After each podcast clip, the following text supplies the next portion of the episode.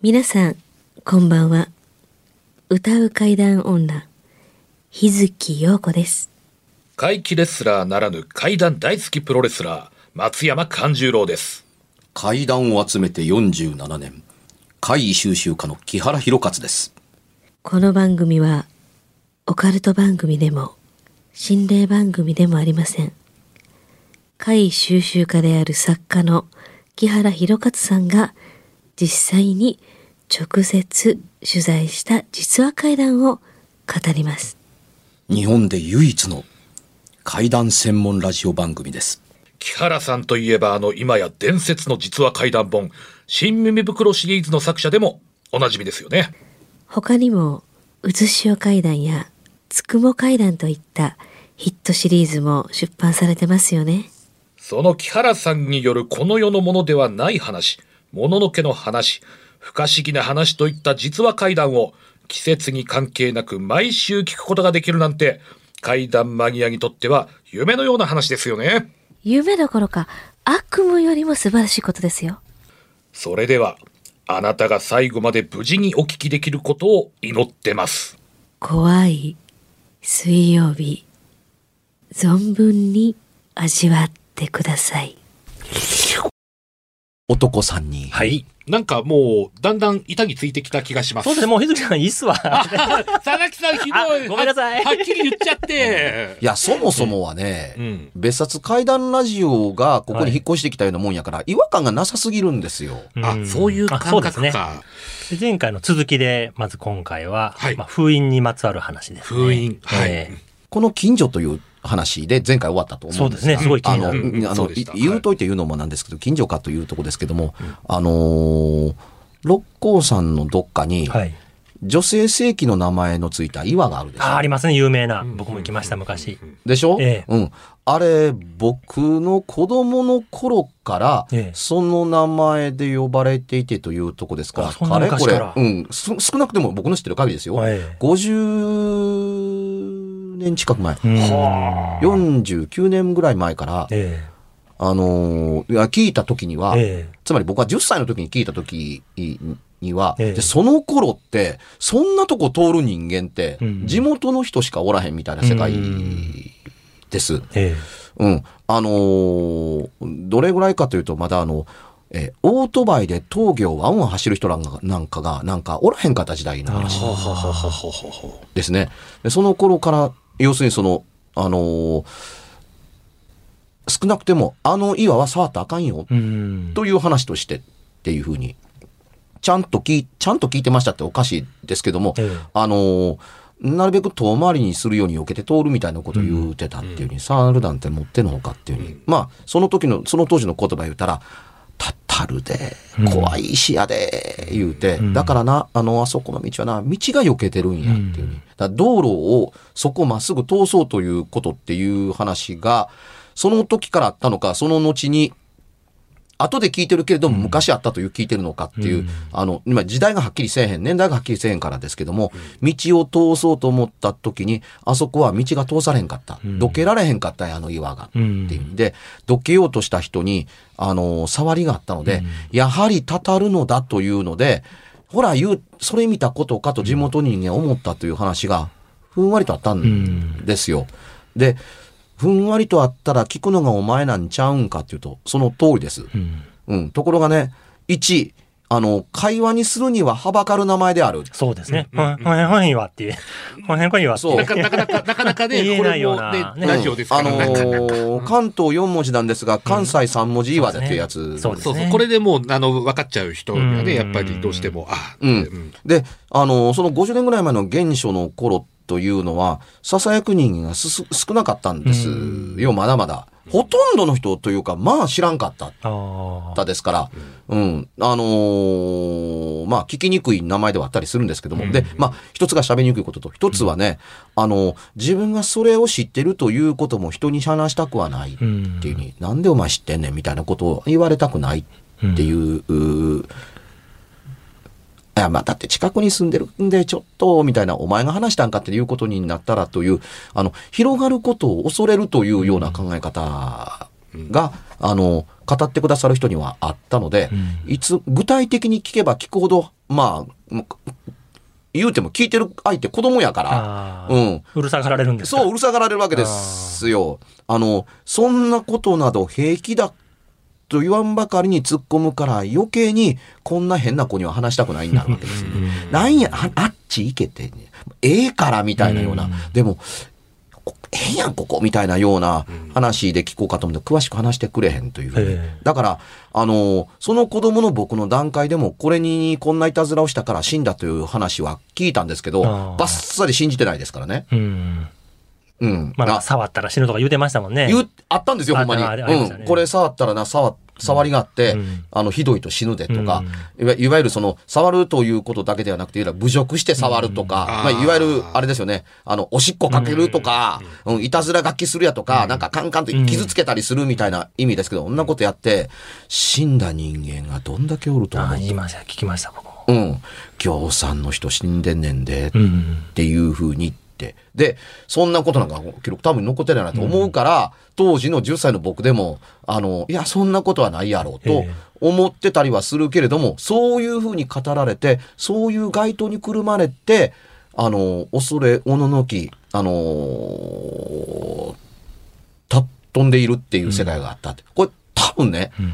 あのー前回にお話しした神様ごとみたいなものにちょっとでも関わるものとは全く関係ないうん。話ではあると思うんですよ。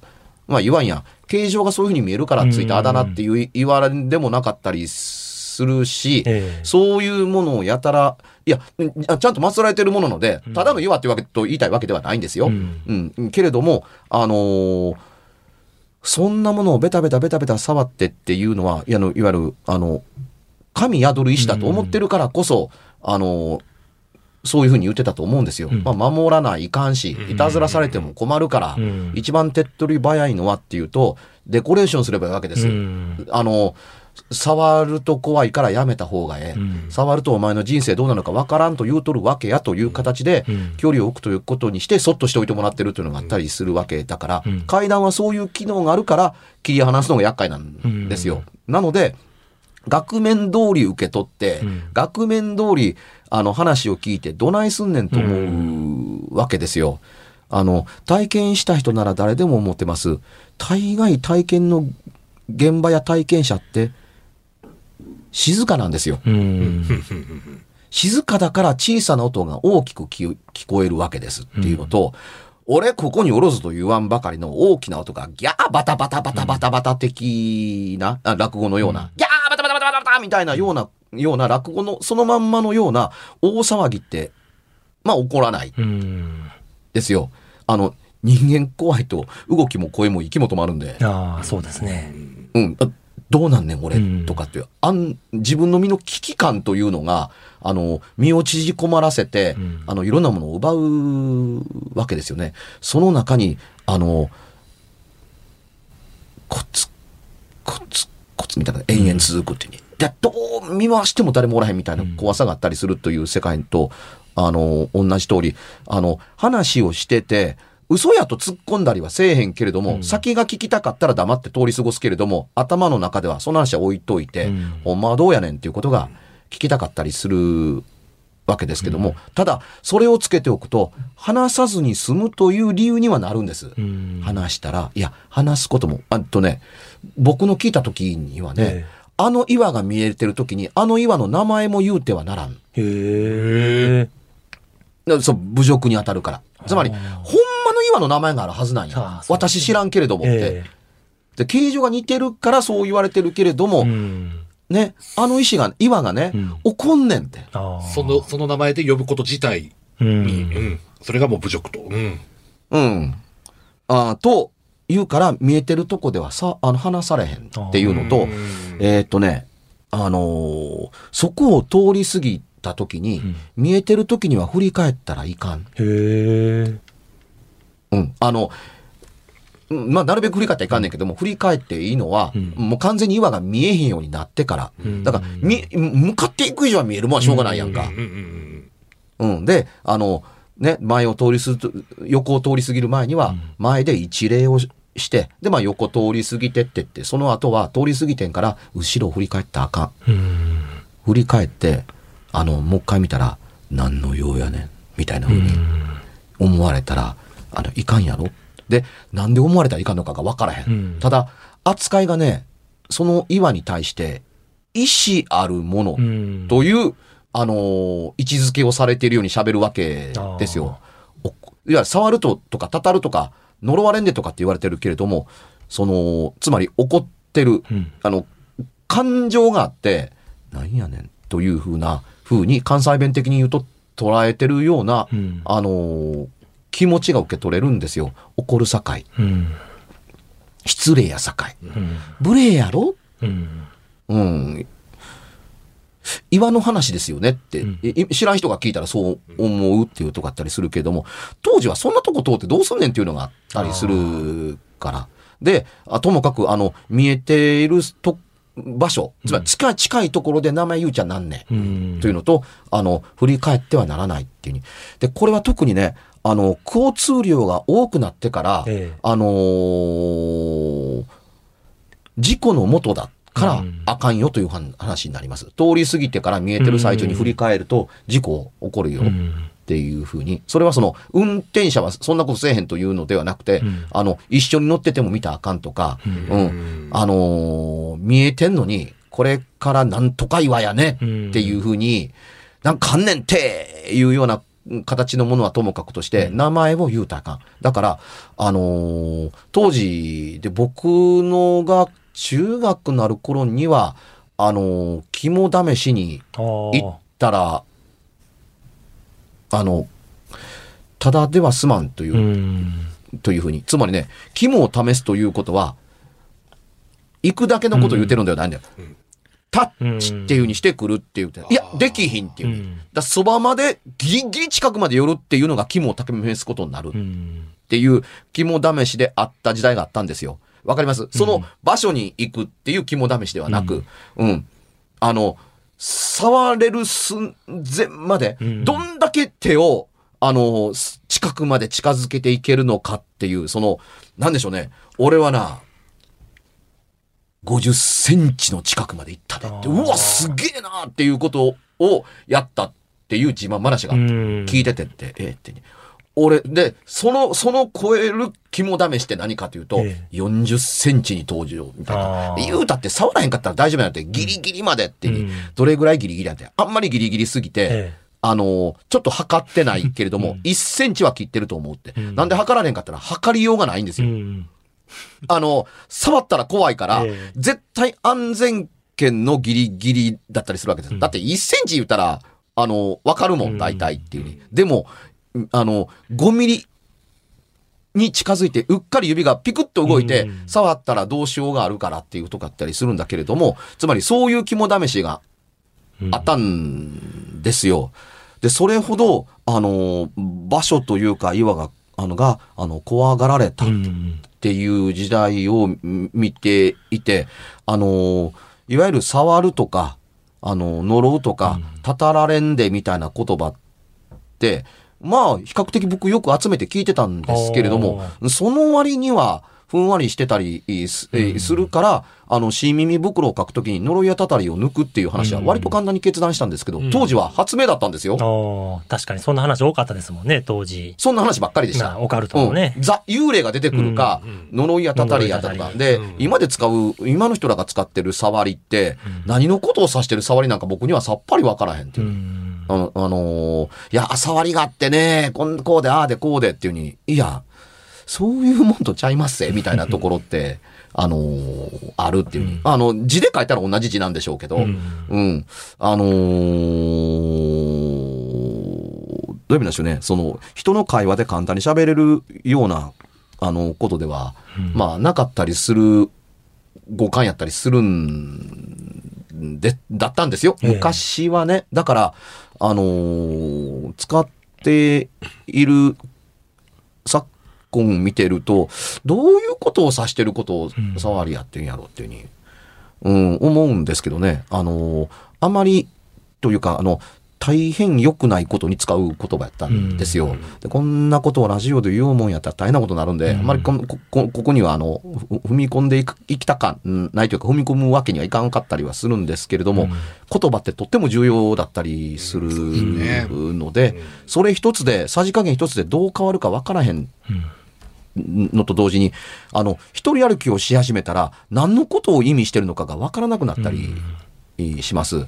当然聞いてる人間は、やばいことを言おうとしてるなっていうとこだったりすると思うんですけど、僕はそのやばいという言葉を使うような、単純に意味もわからず雰囲気だけ伝わる言葉を使うことが怖いなと思ってると言うてるんですよ。あの、あそうですね。階段って、うん。あの、気をつける話のことなんですよ。まあ、無自覚でどこででも喋るもんじゃなくって。うん。だからあの、教室で喋るというのだってみんながいなくなって、うん。この人数になったからっていううん。閉鎖空間が成立してからだし、それが一番成立しやすいのが修学旅行の集団で寝る部屋だったりするっていうところだったりするから、場所や雰囲気と、あの、かわ言葉を交わすうう顔ぶれっていうのがある程度知れてるところで、うんあの、より深くコミュニケーションが交わしたいなと思う形の時に出すツールやと思うんですよ。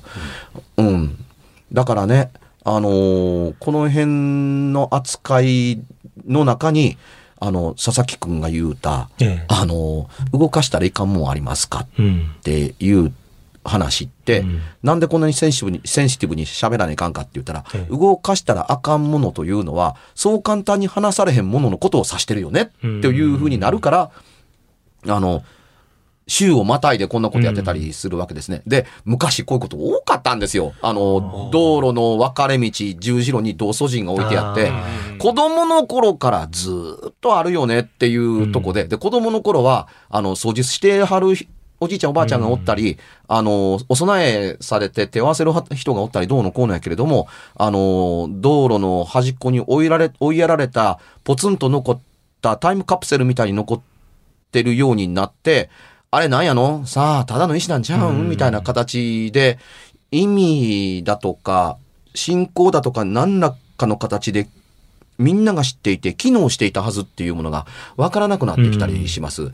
で、分からへんからどうでもええやんかっていうと、うん分からないこととどうでもええこととは関係がありませ。うんん分からんからどうでもええわけではないんです。分かるまではそっとしておくか、できたら、ちょっと調べて分かったら、あの、お付き合いの仕方が分かるよねというものではないかなと思ったりする。これ、あの、丁寧に扱うということですよね。話だって、道ににある同祖人だって同じです。うんうん、丁寧にちゃんと見見見といた方がいいよというのに越したことがなかったりするんですけれども、動かして構わないもの、どこにあっても一緒というものならば、その道の分かれ道や村の入るところに同祖人は、まあ、まるっとくるめて同祖人と言いますけど、うんこんなものはずっと残ってないよねって。うん持とうと思ったら持てるものっていう意思まであったりしますから、うんあの、意味があってそこから動かしてはならんというところですけど、肝心なことにその意味や話は何であったかというのが忘れ去られてるものいっぱいあると思い。あ六甲のあの石もじゃあ忘れられてるんですかね、その意味っていうのは。あのー誰かが名付けて、うん粗末に扱ってはならないからというふうに物語をデコレーションしたのか、うん。もともと、あの、ちゃんと神様として祀め、まあ、ご神体と呼ばれてましたから、僕の時でも。ああの、祀られていたから、あの、いたずらしたり、蔑む言葉で読む、呼ぶというような、つまり、本当の岩が、の名前が、例えば、あの、使われなくなって、ニックネームだけが一人歩きをされるというのを、戒めるという物語がくっついたっーていうことも、ないとは言えない。少なくとも、うん10歳の頃の僕はそう思ってたっていうから、ほんま違う名前なんやろなっていうふうに。でも、ほんまなんていう名前なの岩なんです？これ。なんていうお神さんなんですって聞いたら、わからんって言われました。あーまあ、何かしらあそこにある理由はあるんでしょうね、そら。まあ、そうなんでしょううんね。動かしてはいけない理由というか。うん、まあ、まことしやかに、ともかく道が解いてますから。うんそうですよね、あれも。普通だったら行政がバーッとのけそうなもんですけど。こうなってるでしょ、ええあの、左右に。左右にこうね左右に二つに分かれてっていうになってる。まあ、あとも、ともかく、つまり、道の方が、うん。避けて通ってるっていう。ふうになっているけれども、だったら道そのものを、これを避けて通ればよかったのにと思わんでもないぐらい、うんあの、真ん中に置いて、右に左に、あの、うん道路が分かれるぐらいやったら、うん、道路そのものが全部ぐるっと回ってたらええのにと、ちょっと思わんでもなかったりするわけやから、まっす、ここまでまっすぐ作って、うん。向こうからもここまでまっすぐつか、まるでね、うん。作って、ドーンと真ん中で、おい、どうするっていうのが。あったみたいな。あー、で、ここにね、なんか、あの、物事の立派さをちょっと感じたりするんです。ええ気高いもんやなと思って。ええあの、私はここに意味があって存在しているのだ。うん。あの、私の目的に、にとって、ここが重要であるから、うん大切だと思っているからここにいるのだ。その意思を変えるつもりはないのだ。うんそれほど通りたければ、俺を避けて通れうん。みたいな意思を感じたりするんですよ。うん。だから人はそれにあがらうことなく、おっしゃる通りでございますっていうので、あの、左右に分かれたかのように見えますね。うん。同じように、あのーね、あの、京阪電車にも、うん。あの、真ん中に巨木がドーンとあって電車が左右に分かれてるっていう場所、所あるでしょ？ねえ、えー大阪の人だったら誰でも知ってるとこですけども、うん。ねえここはね、ええ。交通の要として人々がたくさんいるんで、ええ。そんなね、意図的に山の中に行かんとあらへんようなところとはちょっとわけが違うんで、ええ。あのーなかなかはっきりね、あのー言いにくかったりするんですけど、これも電車がまっすぐ来て、ええ。あの、え駅がね、うん。あの、線路が左右に分かれてるんじゃないんですよ。駅がその木を、をあの、ぐるっと回って、つまり地上は地面が見えててうん、ぽっつりと、地上から上まで葉っぱバーっと伸ばしてるけれども、それが駅のど真ん中にあって、うん。駅が左右に分かれてるという言い方が正しいですかね。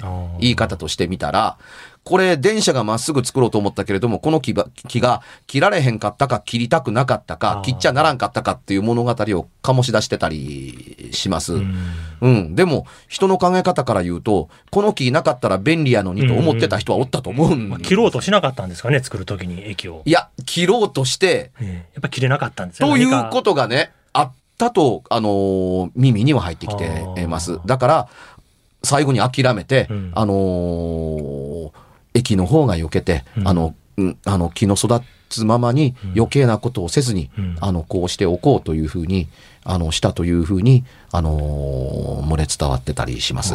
六甲の岩もじゃあのかそうとしてものけされなかった。て何かしらあるんですかね、理由が。というか、あれはどかそうというか、壊そうとしたんだと思いますああ、もよう。爆破するとか、なんか砕くとか。そう、うんあのー映してどうのこうのっていうにはまあまりにもでかいのまあ、で。破壊してなダメですね、ああいうのはもう。うん、だから、普通やったら日本の土木工事から言うと、うんあの撤去。撤去でしょううんっていう形になる。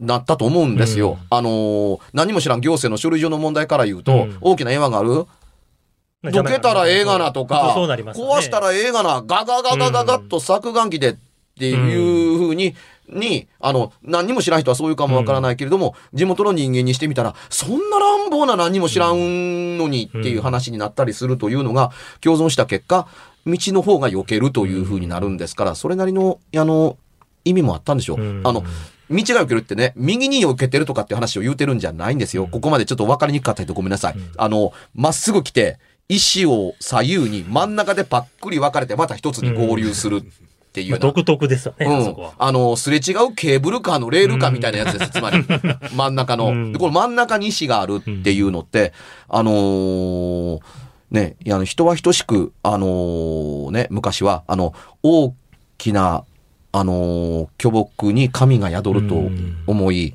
大きな石に神が宿るといい、あのーあの山に神が宿るといい、この清清涼に流れる川こそに神が宿るという形でいろんなところに神様があったという名残がここの話の中にあるんですけれども、人は等しく恐れるがいいと思うんうん。です。もうちょっと謙虚にならなダメですね。そう今の都市開発とかもありますけど、再開発謙とか。虚。そうですね。自然に対してもこんなものに。ね、あの、あの、侮辱を働くのならば、うんその侮辱を働いた人間に、あの、触ればいいのだっていうふうに、うんそれを望んでやっているのであるのだからっていうものだって、あの、あったりするんですよ。ただ知らないからやっちまったらあるのかもわからないんですけれども、やってはならないものがあるのだっていうとこだったりします。でも、そんな当たり前やんかっていうふうに聞かれてる方、多いと思うんですけども、そうでしょうか、うん。世界遺産に認定されたとてその後に落書きしていく人いっぱいいるんですよ。そうですね。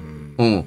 世界遺産でもにあの、落書きされるんだったら、こんなことでも気をつける、あの、一つだと思っていただかないと、あの、名もなきもの、歴史もわからないもの、うん。あの、お社のないもの、うん。ゆ由緒書きのないもの、うん。何されるかわからへんから、うん。これから先。あの、僕らの代までは恐れてるってあるかもわからないですけども、この先、ね、あの、どうなるかわからへんと思ったりするので、あの、こういうことも怖がっていくことやと思うんです。うん。何でもかんでも、カラカラカラカラカラ、プシシュってラッカーで、あの、絵描くっていうのって、あのーやめた方がええん違いますか？っていうふうに思うことって多いです。すねうん、こんなに広い面積で、なんか、あのーね、鉄橋のこんな壁みたいなのがあるやんかって、それはそうやけれども、あなたに何かしていただくために、こんな、あの、ラッカーで、いたずら書きしていただくために作ってあるわけではないんです。っていうふうに、そこにあるというだけです。